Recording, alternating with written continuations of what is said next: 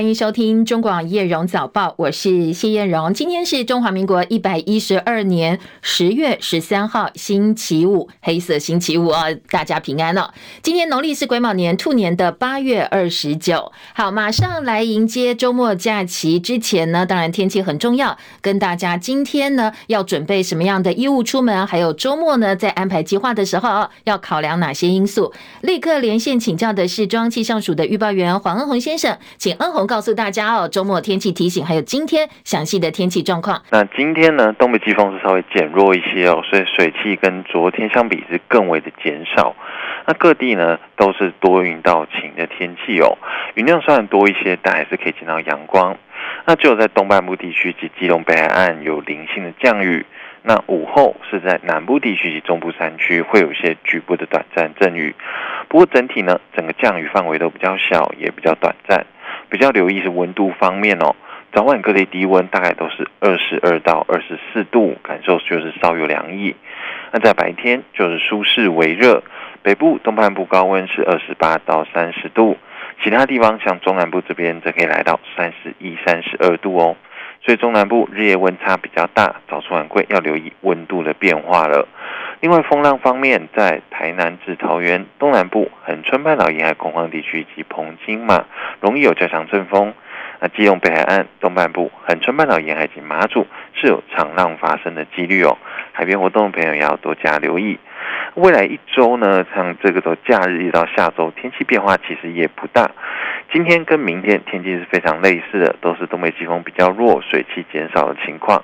到礼拜日呢，东北季风会有一小波的稍微增强，水汽稍微多一点点。那在桃园以北、东半部，然后北部山区会产生一些局部的降雨，不过很快哦，在下半天甚至傍晚之后呢，就逐渐都会转干了，所以各地又会转成多云到晴的天气，一直到下周一二，各地大多都是多云到晴哦，水汽都是比较偏少，那就要留意在低温部分可能会局部在北台湾这边来到二十度左右。嗯，好，谢谢恩红提醒，也提供给大家参考。这两天的天气，今天、明天差不多，变化不大。不过留意礼拜天，可能在北台湾部分会转雨降温。那在温度的降幅呢，大概低温是二十度上下，所以体感上还是会感受到蛮明显变凉了，要做好保暖工作。昨天晚间八点十六分，在高雄美浓区发生瑞士规模四点九地震，深度地震深度只有十五点一公里，最大震度高雄市、屏东县都是四级，台南市、嘉义县、云林县三级，所以南台湾是比较有感的。而清晨收盘的美国股市，最主要呢是因为美国九月份消费者物价指数 CPI 的年增率持续稳定。呃，美国联准会为了恢复物价稳定，去年三月起调高本来趋近于零的政策利率，曾经冲上四十年来高点的通膨开始慢慢降温了。所以这一次最新公布的美国九月消费者物价年增率保持在百分之三点七，比市场预期稍微高一点点。如果剔除掉波动比较大的食品能源价格，核心通膨写下两年来新低。好，接下来呢，因为这个数字比联准会长期通膨目标还要高，所以大家也担心美国的。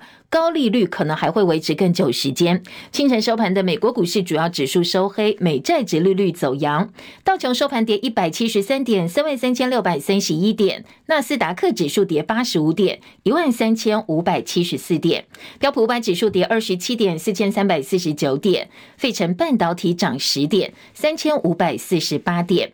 台积电 ADR 今天上涨零点四二，涨幅百分之零点四六，来到九十二点四二美金。深夜收盘的欧洲股市大多收黑，伦敦股市涨二十四点，逆势上涨七千六百四十四点；法兰克福指数跌三十四点，一万五千四百二十五点；巴黎 CAC 四十指数下滑二十六点，收在七千一百零四点。以色列巴勒斯坦激进组织哈马斯持续交战，加剧了地缘政治风险。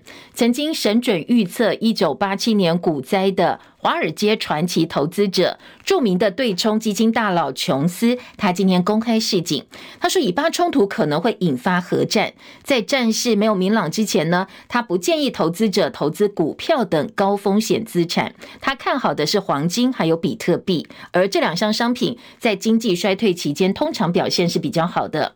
琼斯接受 CNBC 专访，他说呢，哈马斯攻击以色列之后，目前地缘政治风险是他看过最具有威胁性、挑战性，因为呢，他也点到俄乌战争还在持续。必须要同时关注包括俄乌战争以及台海可能开战的冲突，或者是接下来可能面对的风险。他说，如果以巴战火持续延烧，后续也有可能引发核战，加上其他地缘政治的影响哦，所以他不建议现在投资股票。他说，黄金跟比特币相对来讲是他认为比较好的选择。国际油价今天走势震荡，中场前回吐了稍早涨幅，最主要原因是美国原油库存大幅增加，抵消了市场预期美国利率已经达到顶峰的心理。纽约商品交易所西德州中级原油十一月交割价下跌五十八美分，每桶八十二点九一美元。伦敦北海布伦特原油十二月交割价上涨十八美分，每桶八十六美金。台北股市昨天尾盘在电子全指股拉抬的情况之下，加权指数收盘涨一百五十三点八八点，收在一万六千八百二十五点九一点，收复季线，成交量稍微微缩到两千九百六十五点七二亿元，而三大法人的动作呢，合计买超两百八十四点六六亿元。台北股市跟台币是两样情，美金换台币汇价终止连四升，收盘价三十二点一二五兑换一美元，微贬了零点三分。而台北元大外汇市场总成交金额十八点零二五亿美金。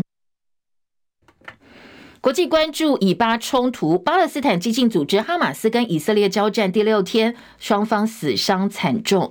到目前为止哦，统计数字还蛮杂乱的，但是呢，呃，统计加起来至少超过两千五百人死亡。如果死伤加起来，恐怕要逼近万人了。还有很多外籍人士死伤，或者是被绑架。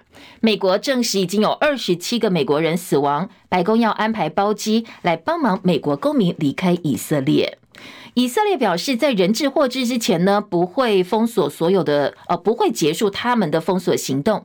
而联合国则说，现在加萨局势严峻，人道危机加深。从上周六到现在，至少有十二名联合国的救援人员被杀。戚海伦的报道。英国广播公司 BBC 引述联合国世界粮食计划署说法报道，加萨局势严峻，以色列围困期间，食物和水都耗尽了。加萨地区唯一发电厂在耗尽燃料之后，只能依靠发电机。但是以色列表示，在以色列人质获释之前，封锁不会结束。联合国指出，加萨有五万名孕妇无法获得基本卫生服务，甚至无法获得干净水源。联合国秘书长发言人杜加里克说，随着当地人道危及加深，上周六以来，至少有十二名联合国近东巴勒斯坦难民救济工作署的工作人员在加萨被杀，这十二人都是巴勒斯坦人。杜加里克说，整个加萨走廊大规模流离失所的人数持续增加，在过去二十四小时内增加了三成，达到三十三万八千多人。他还警告，由于基础设施受损、水泵和海水淡化厂运行所需电力不足，以及当地市场供水有限，整个加萨地带将面临迫在眉睫的水危机。根据加萨巴勒斯坦卫生部的说法，从上周六至今，至少有一千五百三十七名巴勒斯坦人死亡，包包括了儿童和妇女，另外有六千六百一十二人受伤。记者戚海伦报道。啊，今天的外电有大量关于以巴情势的相关消息，帮大家稍微整理了一下哦。以色列总理纳坦雅胡在推特，就是社群平台 X 上推贴出了。婴儿遭到虐杀的照片，有小婴儿被射击头部惨死，还有被烧到几乎变黑炭。所以呢，他谴责说，哈马斯根本跟伊斯兰国一样泯灭人性。巴勒斯坦自治政府主席阿巴斯，他也首度公开谈话，强调拒绝接受以色列跟哈马斯伤害或者是虐待平民的行径。以色列昨天空袭了叙利亚大马士革跟阿勒颇这两座主要机场，空袭呢发生就在伊朗外交部长计划访问叙利亚的前一天。沙地阿拉伯跟伊朗今年三月关系正常化，但现在沙地阿拉伯的王储穆罕默德跟伊朗总统莱西首度通话，讨论中东情势。伊朗总统莱西呼吁伊斯兰跟阿拉伯国家合作，共同对抗以色列。而中国大陆政府中东问题特使翟俊以及以色列外交部负责亚太事务的副总司长哈帕兹，他们也通了电话，谴责伤害无辜平民的行为，同时呼吁赶快停火，用两国方案作为基础恢复和谈，防止这个局势升级变成人道灾难。部分军火专家从网络流传的影片发现，哈马斯战士疑似使用的是来自北韩的武器，很有可能是辗转从伊朗、叙利亚等国流向哈马斯。说以巴如果长期缠斗下去，哈马斯可能会需要更多的北韩军火。不过，从另外一个角度来看，这可能也是北韩可以赚更多秘密资金的商机。巴勒斯坦驻英国大使扎马洛特两度接受英国广播公司 BBC 专访，他被主播呃要求说：“你必须要站出来谴责哈马斯。”扎马洛特情绪很激动哦，他说他自己有六名亲人在以色列轰炸加萨走廊的时候死掉，还有一对年仅两岁双胞胎现在还在加护病房。他反问主播说：“好，那你要求我们巴勒斯坦道歉，有要求过以色列自我谴责吗？”扎马洛特说：“这本来就是政治冲突的问。”问题哦，巴勒斯坦人的合法权利长久被否定，所以他认为应该要关注的是事情的根本原因。而美国国务卿布林肯抵达以色列，他说呢，美国会一直支持以色列，不过他也强调，巴勒斯坦人拥有正当愿望，但是激进组织哈马斯不能够代表巴勒斯坦人的这些愿望。而美国媒体引述消息人士的话说，现在拜登政府的官员私下告诉国会议员，白宫准备提出一项新的。补充预算案内容包括对乌克兰、以色列还有台湾的军援在内，再加上强化美墨边境安全的经费，打算通通包裹起来哦，交给国会处理。好，为什么要包裹呢？因为拜登政府打算把军援乌克兰、以色列跟台湾经费捆绑，来争取更多国会议员的支持，特别是。共和党当中有很多对中国大陆的鹰派，如果通通包裹在一起的话，那通过的机会就会比较大了。向来被视为是挺以色列的美国境内，现在也有不同的声音，甚至还有哈佛学生因此惹怒了华尔街大佬。美国哈佛的巴勒斯坦团结委员会先前发表声明，形容现在加萨是没有天花板的监狱。哈马斯会发动攻击，并不是没有理由。他们认为以色列的种族隔离体制应该要负起全责，说以色列政权七十五年来对巴勒斯坦进行有系统的土地掠夺，还有定期的空袭，不但任意拘留、军事检查巴勒斯坦人，甚至强迫家庭分离或进行定点清除，有数百万的巴勒斯坦人被迫住在很像露天监狱一样的加萨地区，没有避难所，也无处可逃。他说，以色列的。种族隔离应该是这一次哦发生的暴力事件最根本的原因，所以必须要负起全责。好，除了这个委员会提出了这样一个说法之外呢，美国哈佛大学有三十四个学生团体也发表声明支持以色列，说应该为这起事件负责。不过这样一个说法引起了部分不同意见的反击。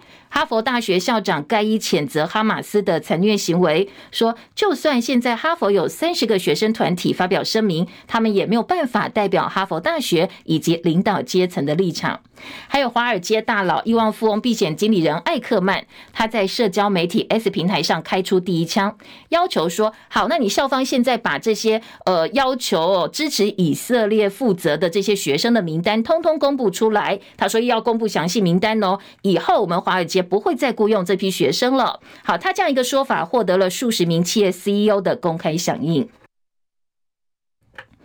另外，有哈马斯徒手得手的突击得手的画面曝光，靠的是二战时空降战术，成功渗透以色列的防线。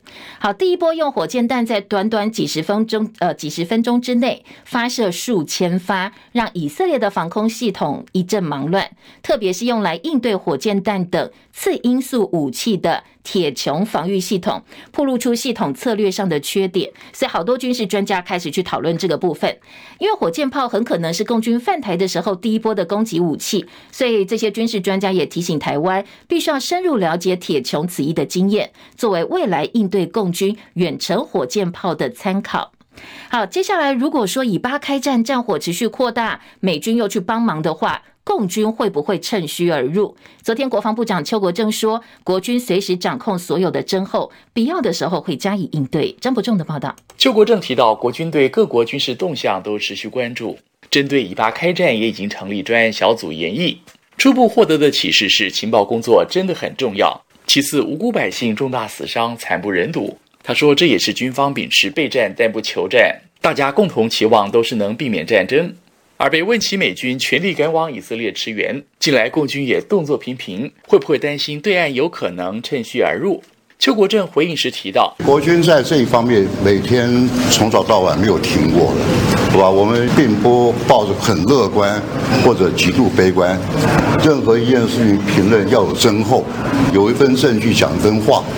那在征候出来之前，我们严厉监控。那有了监控到什么征候以后，我们要应对。啊，这个是国军的本务工作。此外，以色列为了向哈马斯开战，一两天内就动员超过三十万后备军人，国军是否也能有相同能量？邱国正透露，国军早有动员规划，同时因为台湾占地不大，在地动员、在地运用，在动员时间上可望更加缩短。他强调，平时就已经完成造册，人员都掌握定位。依照以往动员教照经验，报到率也都很高，相关准备都会按部就班。中广记者张伯仲台北报道。国际奥林匹克委员会今天将俄罗斯奥会停权，而且立刻生效，因为俄罗斯奥会侵犯会员乌克兰奥会领土的完整性。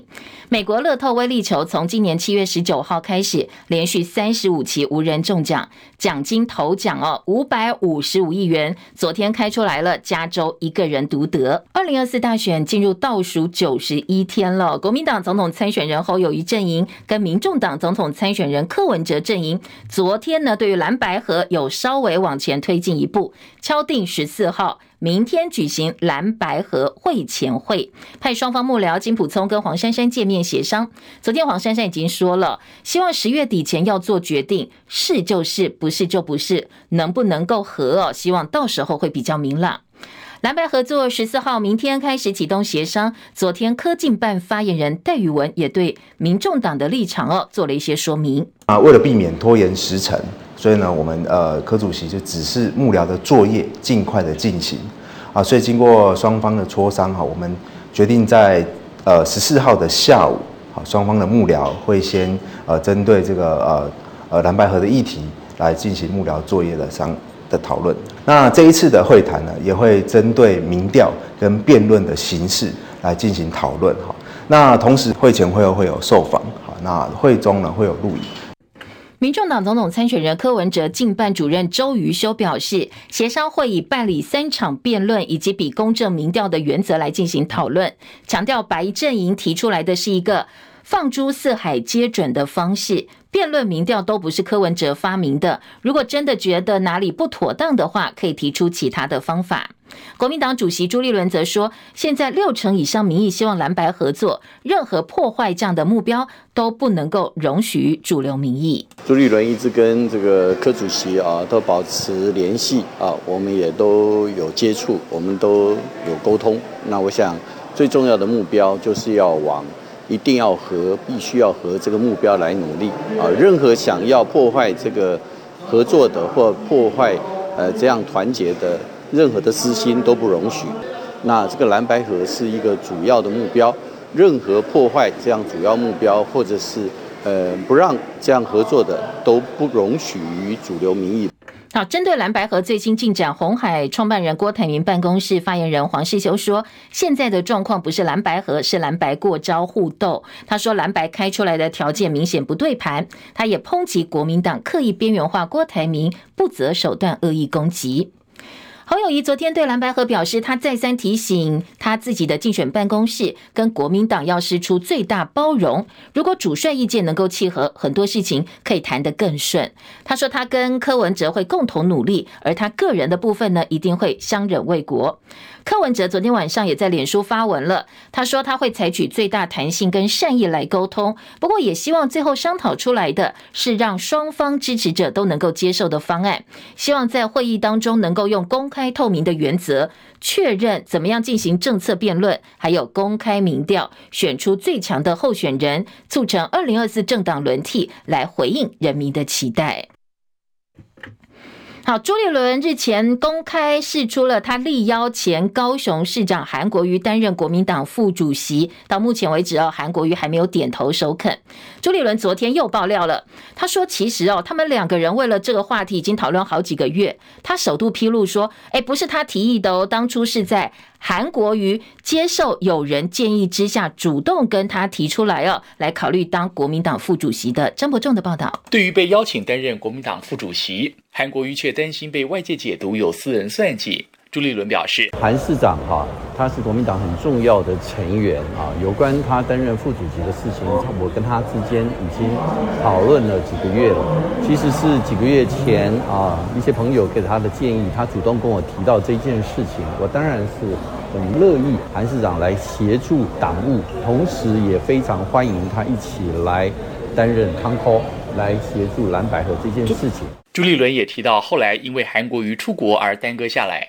他研判韩国瑜这几天应该就会做出决定，但朱立伦强调，不管任何角色，即便韩国瑜有任何考量，他都是国民党重要的成员。被问起韩国瑜现在的角色是终结者，亦或为下一场先发预做准备，朱立伦反问媒体是不是试图想挑拨离间、破坏团结，也点出近来有许多绿营媒体或特定人士眼见韩国瑜愿意出面促成整合，都释出种种阴谋论，这些完全都心存恶意。他重申自己和韩国瑜为此已经谈了好几个月，重点在于角色分工上如何才能达到团结一切的目的。朱立伦同时也对于战斗蓝的活动表态欢迎，强调大家同心协力、团结一致，最后才能胜选。中广记者张博仲。台北报道。好，这样一个说法又吹走一池春水，因为很多韩粉不满哦，说你朱立伦这样讲，明显就在影射韩国瑜求官了。红海创办人郭台铭争取参选二零二四总统大选，最近为了抢攻年轻人支持，他找来了 TikTok 网红合作。除了呢在连署站翻桌大喊翻转台湾，而且把大陆网络洗脑歌《我姓石》改编成《我姓郭》。好，他高唱的是“我姓郭，没有人赚的比我多”，而且在镜头前面非常放得开，扭腰摆臀热舞，引发网友讨论。我们来听听看哦，他这一呃这个这一首改编的。竞选曲。翻转台湾！我姓郭，和我过霸道总裁的传说。我姓郭，没人赚的比我多。我姓郭，犹如猛虎下山坡。我姓郭，带你赚钱不啰嗦。我姓郭。啊，弟弟，弟弟，你来人数过一百万哦，我赶快进落去了。好，这个我姓郭，我没有人赚的比我多。两支影片上架大概一天已经超过六十万、七十万点阅了。当然，因为郭台铭砸下重本在全台设连数站，这影片当然也是为了争取曝光，希望能够争取到更多的连数。民进党总统参选人赖清德则继续拼他的选务行程。昨天在桃园辅选立委参选人，连拜了四间庙，同时呢光顾在地美食。他昨天在各个场合都重申坚定守护台湾主权的决心。永远坚持民主自由宪政体制，绝对袂使行回头路。第二大坚持，坚持中华民国无属于中华人民共和国，两个国家互不隶属。好，另外他提出来是要达成桃园总统赢，台湾总统就赢；桃园立委赢，台湾立委就过半的一个民进党总目标。而民众党主席柯文哲的妹妹柯美兰昨天宣布以无党籍的身份参选新竹市立委。他说呢，他不挂民众党，挂无党籍。柯文哲听到也吓一大跳哦。他说呢，他不是为了他哥哥出来参选的。大概没有人会只为了哥哥而出来参选。我为什么出来呢？因为我自己有心中的理念。这个是问我说：“哎，你坚持参选吗？”我说：“我坚持参选。”你希望我们征召你吗？我说：“不是。”他大吃一惊啊！没有征召，当然就没有党的支援嘛，哈，或者说你可能在募款上面就辛苦很多。好，另外一个角度来看，他参选挂无党籍，有部分的意见说他是要跟深陷官司的新竹市长高虹安、民众党高虹安做切割，所以他挂的是无党籍。其他国内的新闻话题还包括疫情解封之后启动了报复性的消费，所以国人使用信用卡刷卡消费量大增，加上哦。今年八月刚好暑假开学，中原普渡等等季节性的因素，所以国人不管是单月签账，信用卡签账三千五百三十七亿元，累计一到八月刷卡金额两兆七千八百一十八亿，都改写历史的新高。而史上最大停卡潮来了，金管会公布最新八月份信用卡业务。流通卡数比七月大减两百八十万张，银行局证实，最主要是因为国泰世华停了考试多，还有搜狗这所谓的神卡哦，这两张停掉了，所以单月流通的信用卡数就大幅减少了三百二十一万张。中广早报新闻。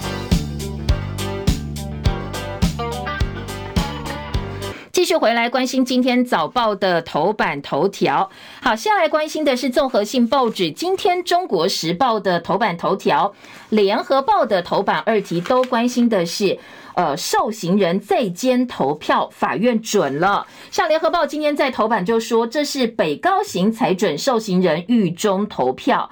桃园的选委会则表示，这是全国监狱都会问到的问题呀，所以接下来中选会会提抗告啊。如果中选会抗告过了之后，就来讨论一下到底该怎么来执行、怎么做，影响还蛮巨大的。好，这是今天中国时报跟联合报头版重点，而联合报头版头条放的则是继续来追进口蛋的相关问题。那今天联合报主打还是续产会。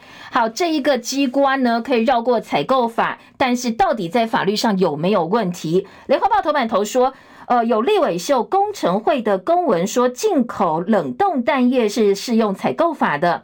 市场会绕过采购法，审计长认为有争议，进口蛋液规避采购法。但是如果真的要调查的话，审计长又说：“哎，我需要三个月的时间。”所以很多立委说：“为什么这个需要三个月的时间？有这么难查吗？”今天联合报在头版头条跟二版整个版面来关心这一个话题。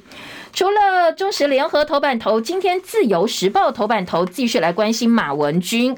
好说呢，今天大标题是立法院的国防委员会通过马文君条款，机密会议禁止手机签窃结书保密，绿营立委提案蓝绿激辩之后还是通过了。今天在呃自由时报的报道当中哦，则特别强调，像昨天哦秘密会议不但不能带手机，连国防部长邱国正都被搜身了。好，这个针对性很强的一个提案，今天的联合报跟中国时报内页其实也都做了报道。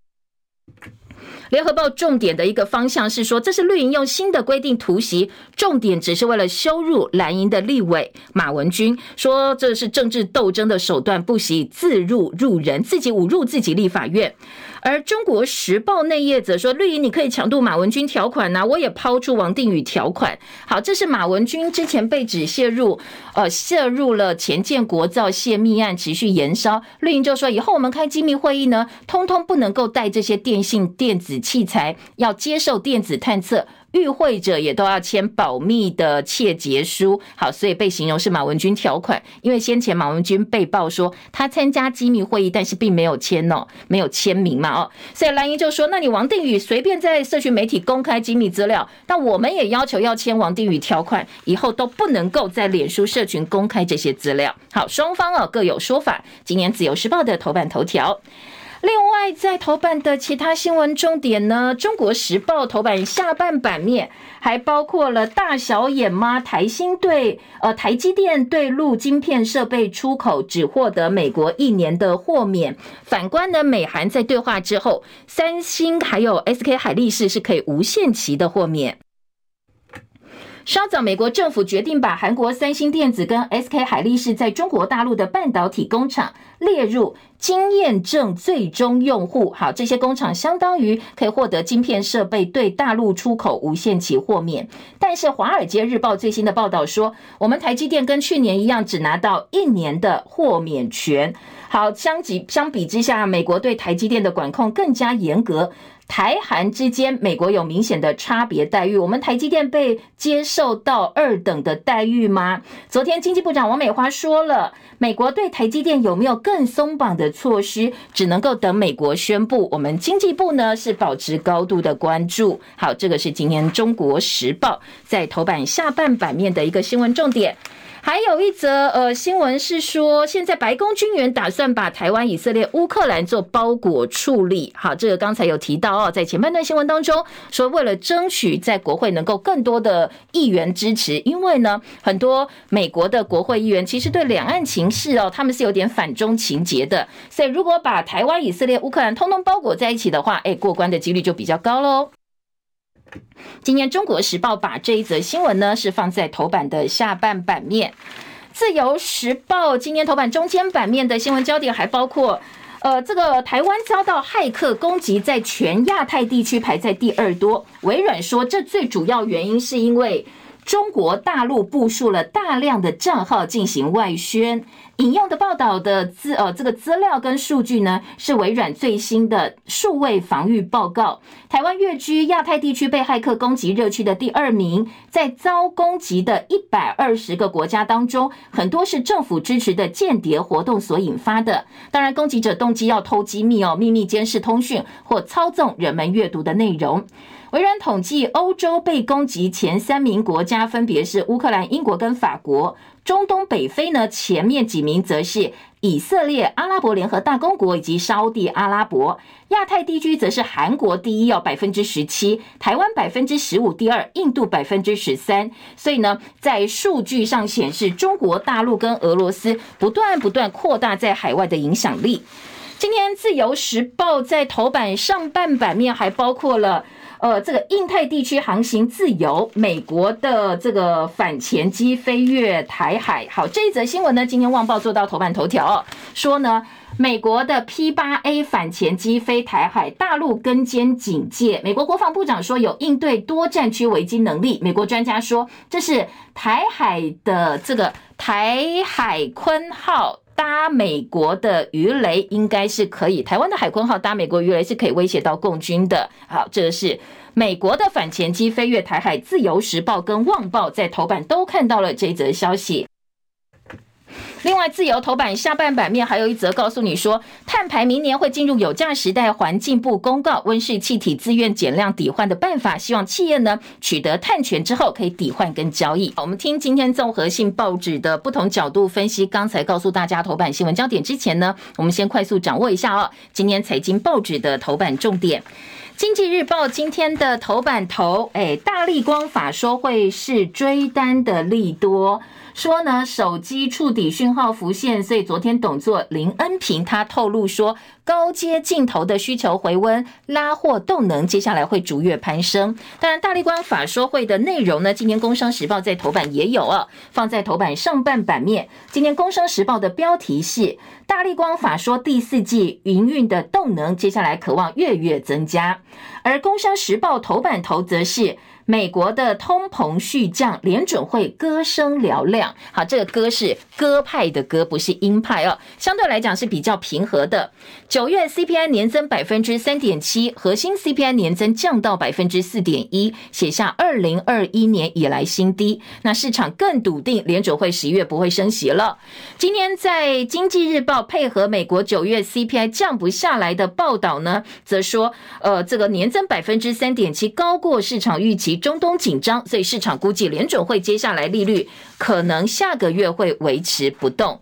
好，这是呃两大财经报纸的头版头条。经济日报头版还包括台北股市强弹，要挑战一万七千点，外资敲进两百四十一亿元，AI 股明显回神了，推升整个大盘走势。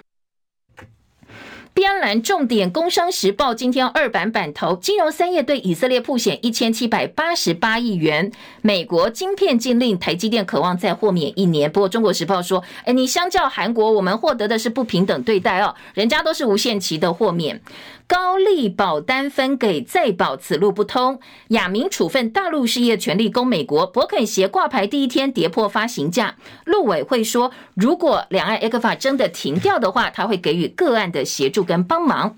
经济日报今天的编栏重点：金融业揭露对以国曝险一千七百八十七亿元。当然呢，呃，在金管会的观察认为，这个风险可控。台积电陆日布局，大陆跟呃日本布局都传回好消息。大陆厂设备管制，美方展延一年的许可，日方有意加码补贴二厂。法人看好地缘政治风险降低，有助接下来的一个市场上的竞逐跟抢势。好，这个是经济日报的报道。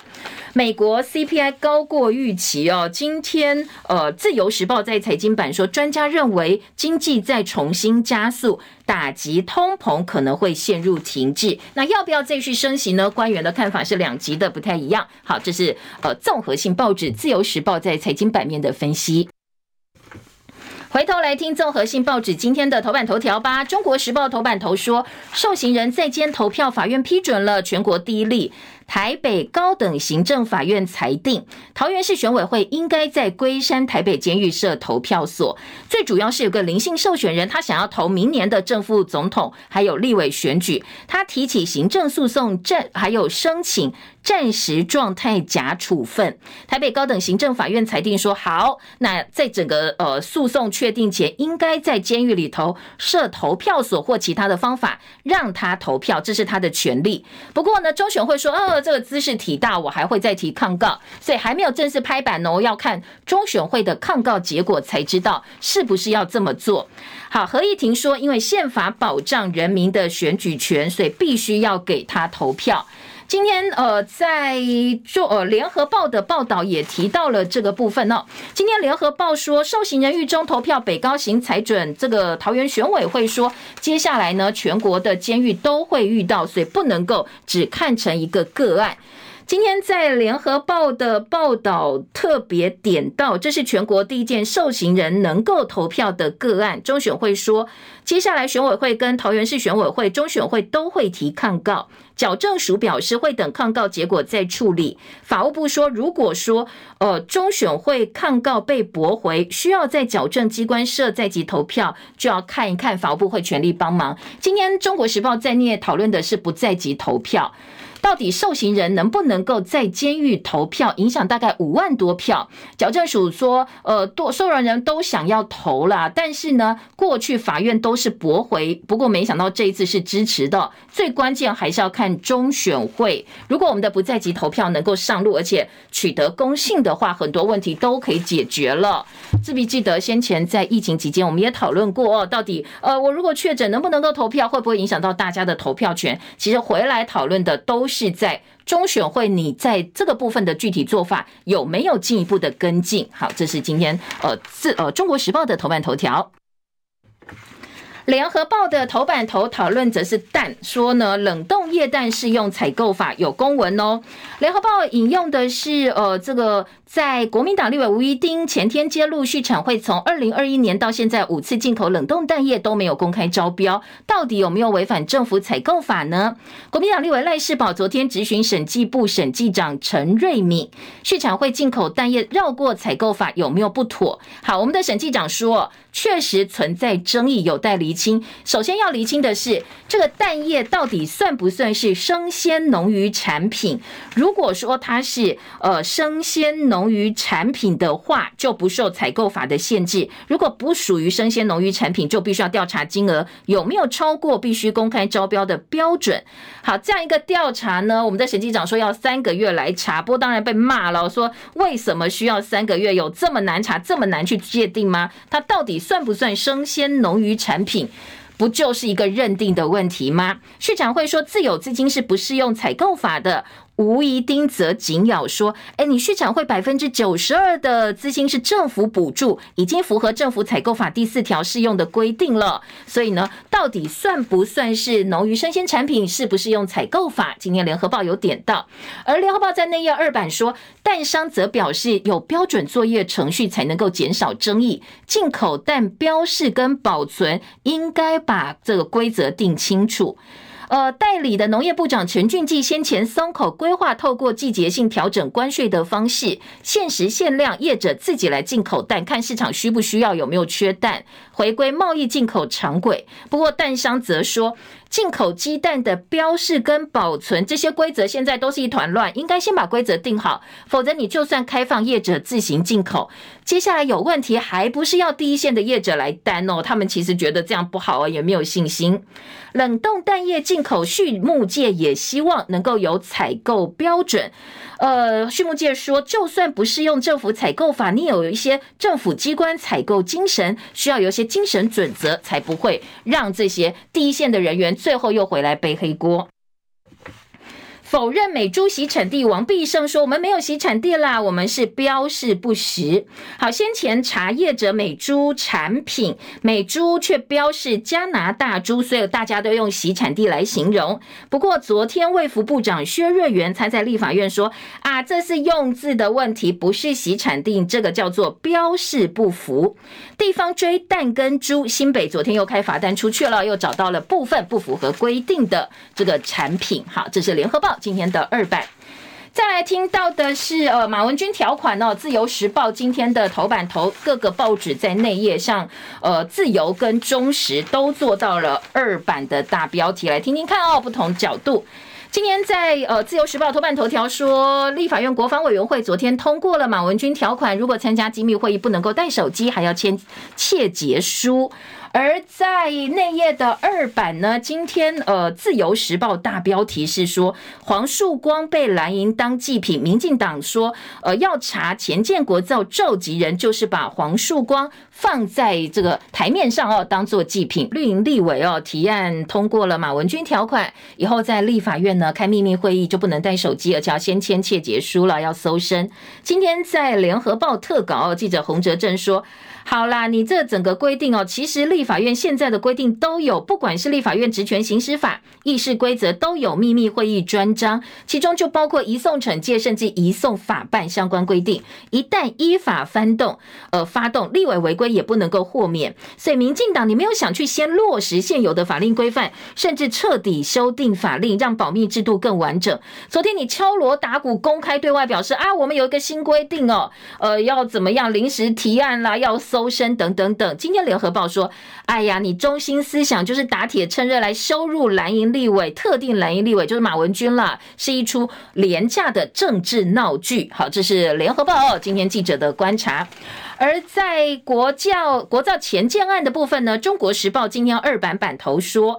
国安会资委没有到立法院国防委员会报告的潜力。不过黄树光担任海军司令，曾经破例到立法院出席机密会议跟备询。他也承诺，他现在是国造前舰召集人，只要到重要节点，他就到立法院做报告。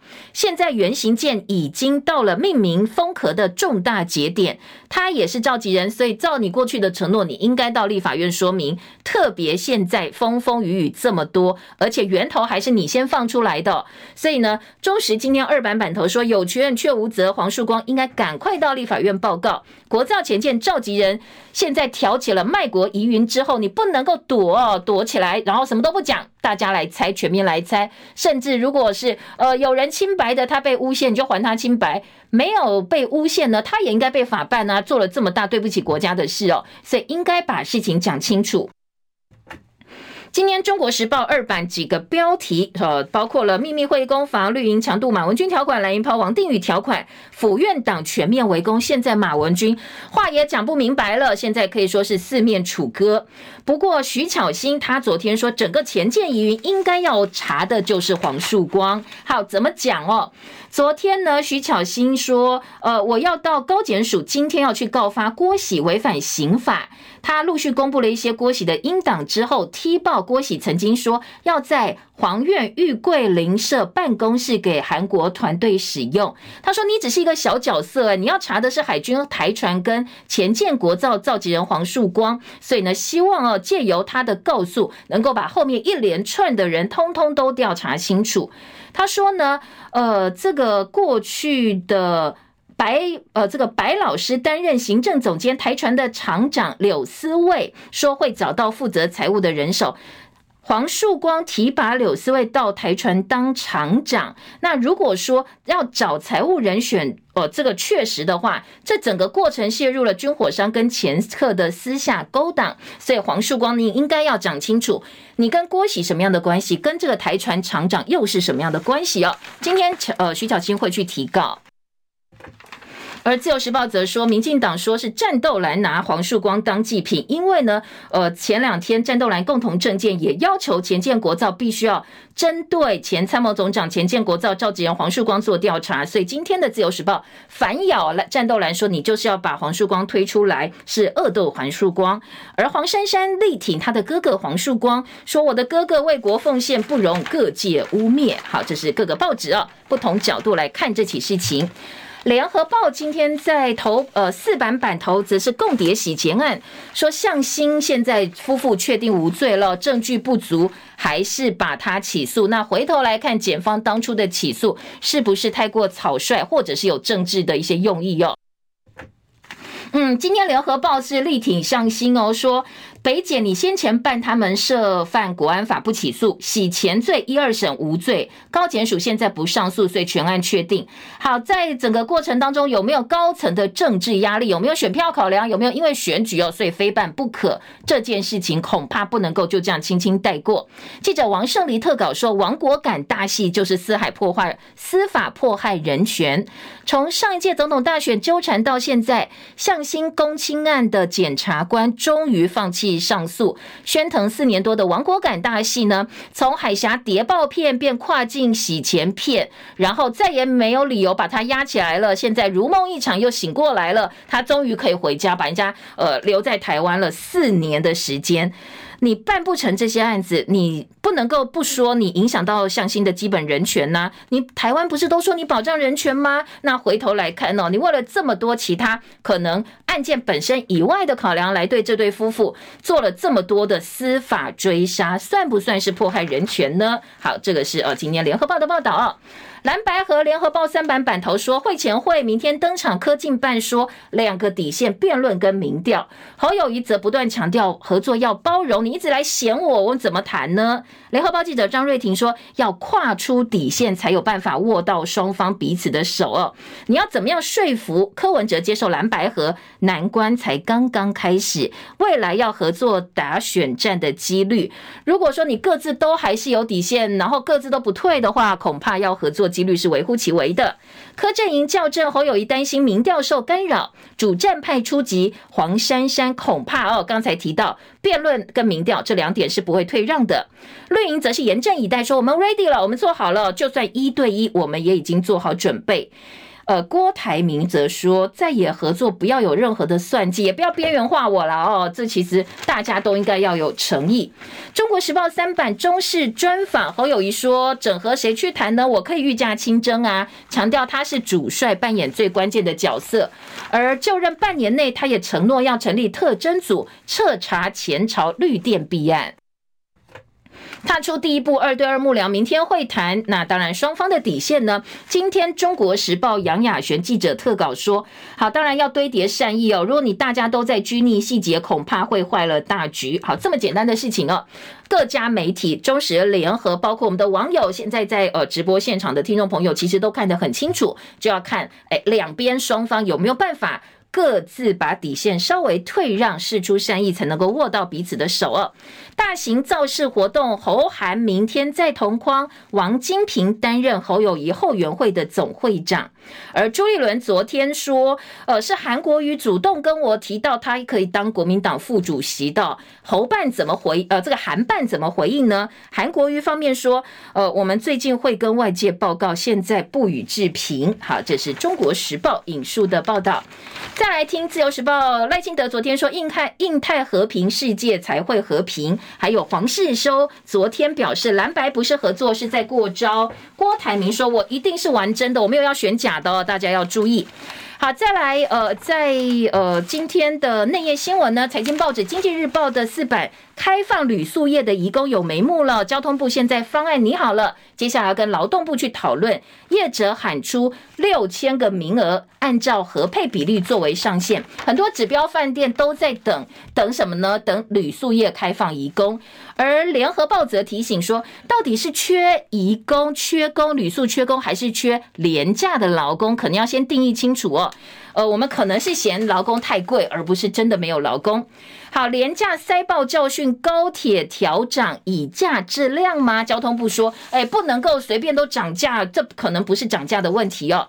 公平会准了，台湾大年底会并台湾之星，还有毛小孩，台北市退养率翻倍，犹豫期三十天，现在动保处可能要再再再做评估了。我们时间到了，谢谢大家，下周见喽，拜拜。